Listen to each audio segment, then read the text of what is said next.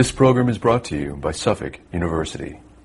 Please visit us on the web at www.suffolk.edu. Hello, I'm Charlie Kindregan, and I'm professor of family law here at Suffolk University Law School. One of the subjects that I teach, along with adjunct professor Maureen McBrien, is the law governing assisted reproductive technology.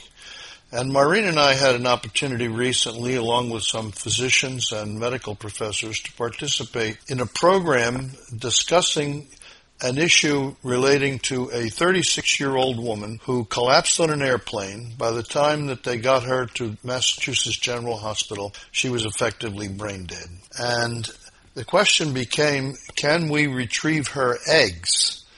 So that perhaps someone else in her family could use them, another female. And that was something that was sought by her mother and some members of the family, but not all. It created quite a medical problem and obviously a legal problem as well. The question became can you remove gametes, whether eggs or sperm, from a person who is brain dead and is therefore unable to consent? Now, it's possible, of course, that somebody could have given their consent before they became brain damaged or dead, but that did not happen in this case. So the question then becomes is there any justification for removing the eggs from a woman when it is no therapeutic benefit to her?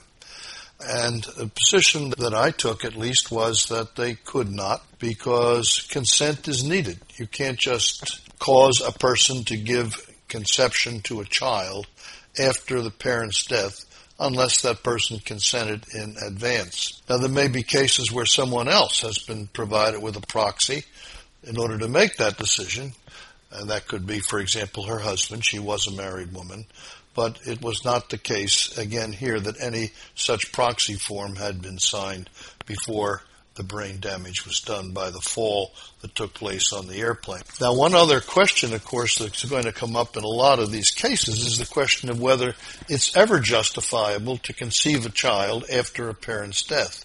And there has been a remarkable number of cases involving this issue in a context entirely different from the one that we have here.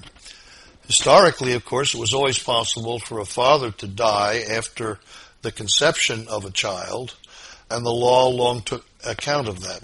But these questions relating to posthumous reproduction of children is entirely new because it deals with the conception of a child after a patient's death.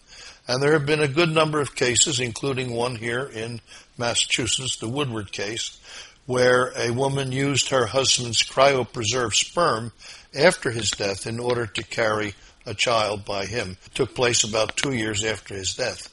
In that case, the court was somewhat bothered by the event on the question of whether or not that child was an heir of the deceased father.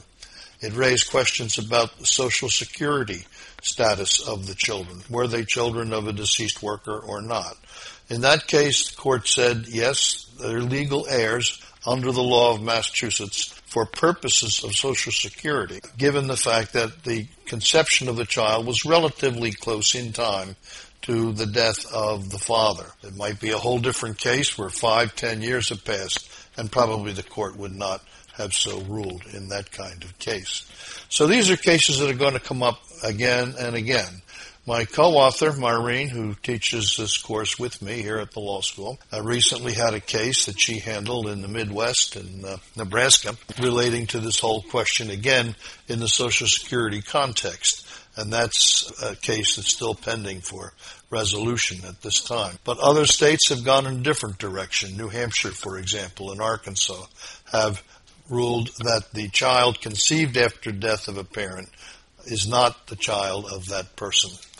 So it's a whole new area of law, and it's certainly one that's very exciting and interesting, and it brings together legal and medical, ethical, moral issues in a rather remarkable way. This was an article that was published in the New England Journal of Medicine on July 15, 2010.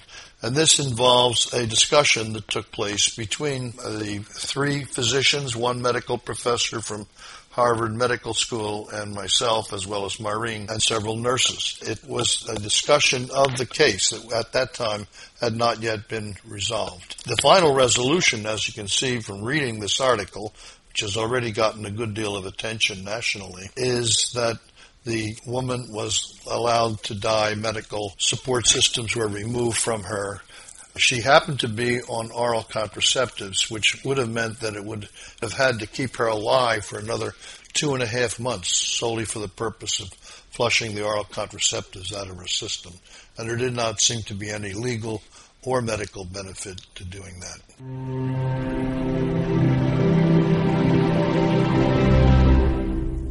This preceding program was brought to you by Suffolk University. Please visit us on the web at www.suffolk.edu.